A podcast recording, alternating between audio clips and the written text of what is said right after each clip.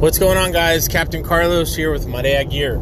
So today we're going to have a little tech talk. We're going to be discussing how to throw a baitcaster reel efficiently and how to really dial it in and fine-tune your reel for your style of fishing, okay? Without further ado, we'll dive right into it. So I've been throwing a baitcaster for a long time. It's one of my favorite things to do, especially when I'm throwing like topwaters or swim baits. Just becomes very natural once you get good at it. So right now, over the last, I don't know, 4 or 5 months, I've been throwing a Daiwa Coastal 200 little baitcast reel. It's an inshore reel. I use it as, you know, a crossover to freshwater too for bass. Awesome, awesome, awesome gear. I mean, I can't be happier with this reel.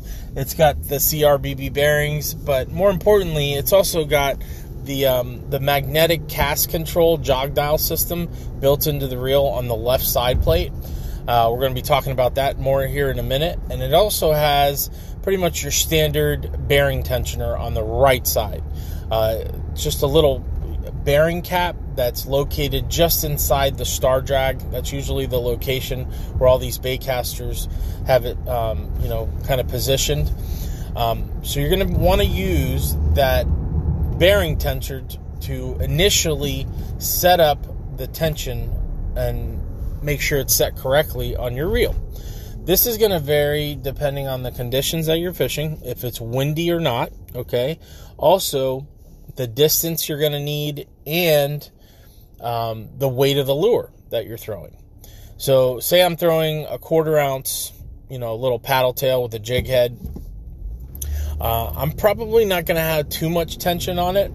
I'll have a little bit, but again, that's going to vary on the conditions.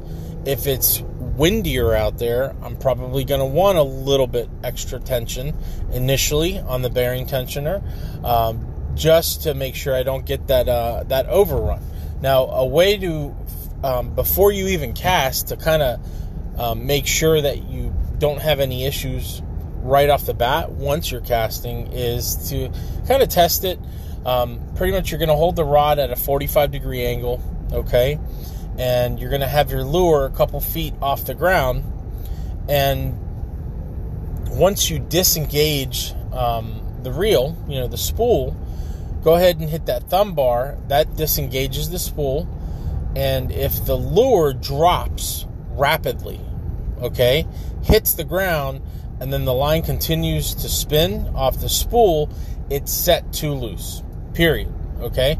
So you're going to have to apply a little tension on the bearing tensioner, just tighten it up a little bit.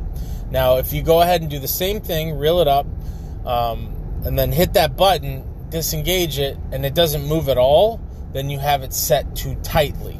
So you got to find that median in between both, okay? You want it pretty much to be where you hit the button, the thumb bar, okay, on the reel while holding the rod up at a 45-degree angle, and the lure drops steadily, but once it hits the ground, it doesn't overrun on the reel, okay?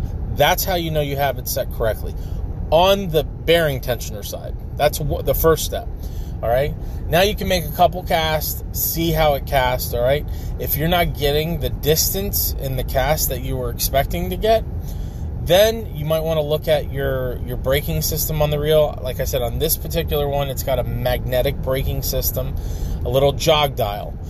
It goes from 0 to 10. 10 being the highest, so maximum brake, okay?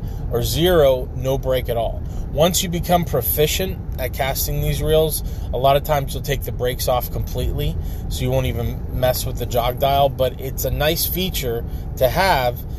Because if it does get a little windy, I still find myself using it because it helps you fine-tune the RPM, so to speak, on the spool speed. You know, how fast the line's coming off the spool.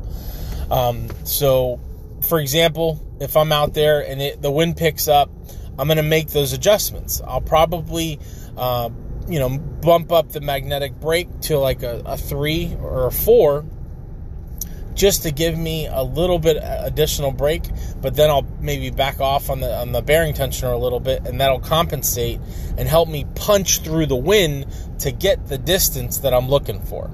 So that's pretty much our tech tip today. We appreciate you very much for tuning in, guys.